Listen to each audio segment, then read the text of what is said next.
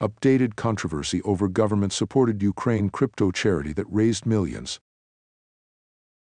As Russia invaded Ukraine in February of last year, an organization called Ukraine DAO instantly surfaced as a charity ready to help those wanting to donate to Ukraine using crypto, promising 100% of donations would go to the cause.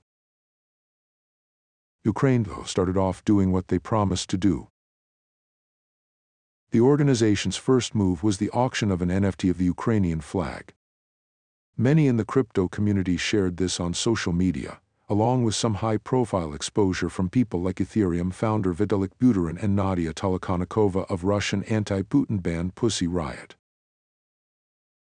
The NFT raised a total of $6.8 million worth of ETH at the time, and on-chain records show this being transferred to non-profit Ukrainian military support organization Come Back Alive, which helps supply equipment and training for Ukrainian soldiers. Their verifiable donations include 1550.5 ETH to Come Back Alive, 387.63 ETH to Ukraine government, 190.49 ETH to Outright Action International. 4.43 ETH to Psychology for Human Rights. This totals approximately 2130 ETH verifiably donated. But the wallet data shows a total of 2468 ETH received.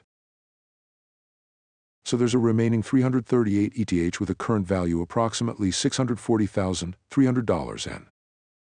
Some of this sits unspent, some is accounted for, and some is accounted for, but the way it was used is where conflict begins to arise. Things got real nasty, real fast. The first issue came to light when Nadia Tolokonnikova of Russian anti-Putin band Pussy Riot, who initially endorsed the project, quit after learning that the promise of 100% of funds going to help those affected by the war untrue and project leader Alona Shevchenko had been taking a $5,000 and slash month salary.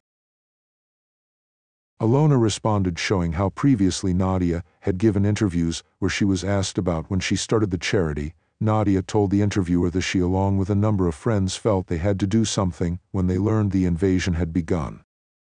Alona seems to think Nadia was positioning herself in interviews to be seen as the main person behind it. There are five leaders who all need to sign off anytime a transaction is made from the official wallet, multi-sig.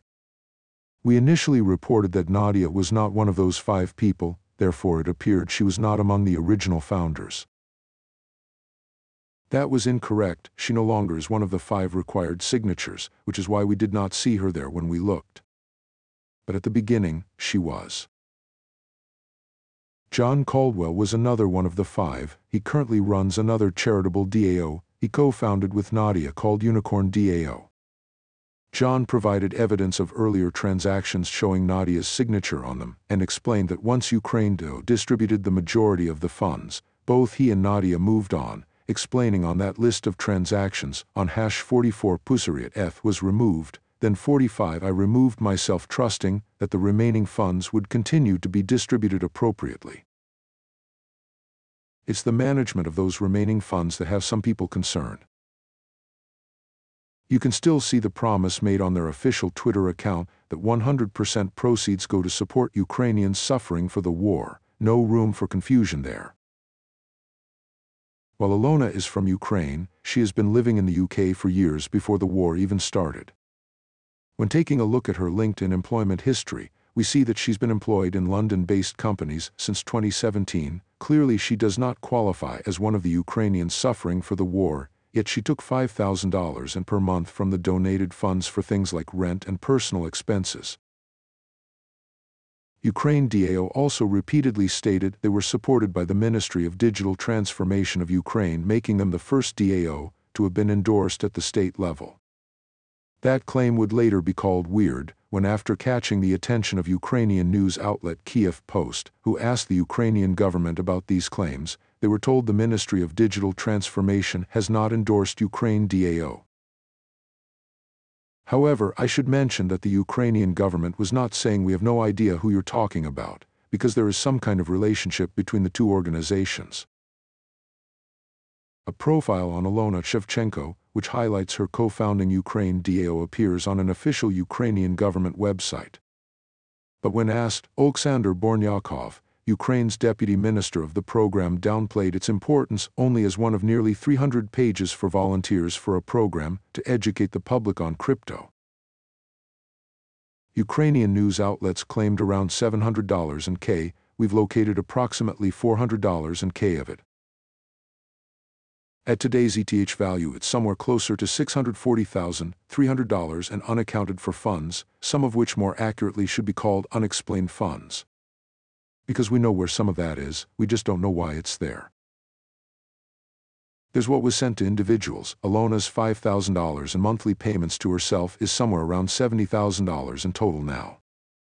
There was another $34,013 and sent to another co-founder of the charity, Matthew Bundy. We can't imagine why unless donors are now paying his rent too. Then we don't know who this was intended for, but another transaction for approximately $155,000 and was sent to a wallet controlled by Sam Bankman-Fried's former exchange FTX shortly before everyone lost access to their funds. As far as we can tell it was still there when that happened. Lastly, $156,461 and still sits in the official wallet of the charity. The situation is much better than $700,000 and missing, but there's still a total around $200,000 and gone from the charity's wallet, but not listed as being spent anywhere, which is still too much to go unanswered for. So, now what? Thankfully, this isn't a situation where donations are still flowing into the charity, so even if the worst outcome is true and a large amount of funds were misused, that number isn't growing, at least from Ukraine DAO.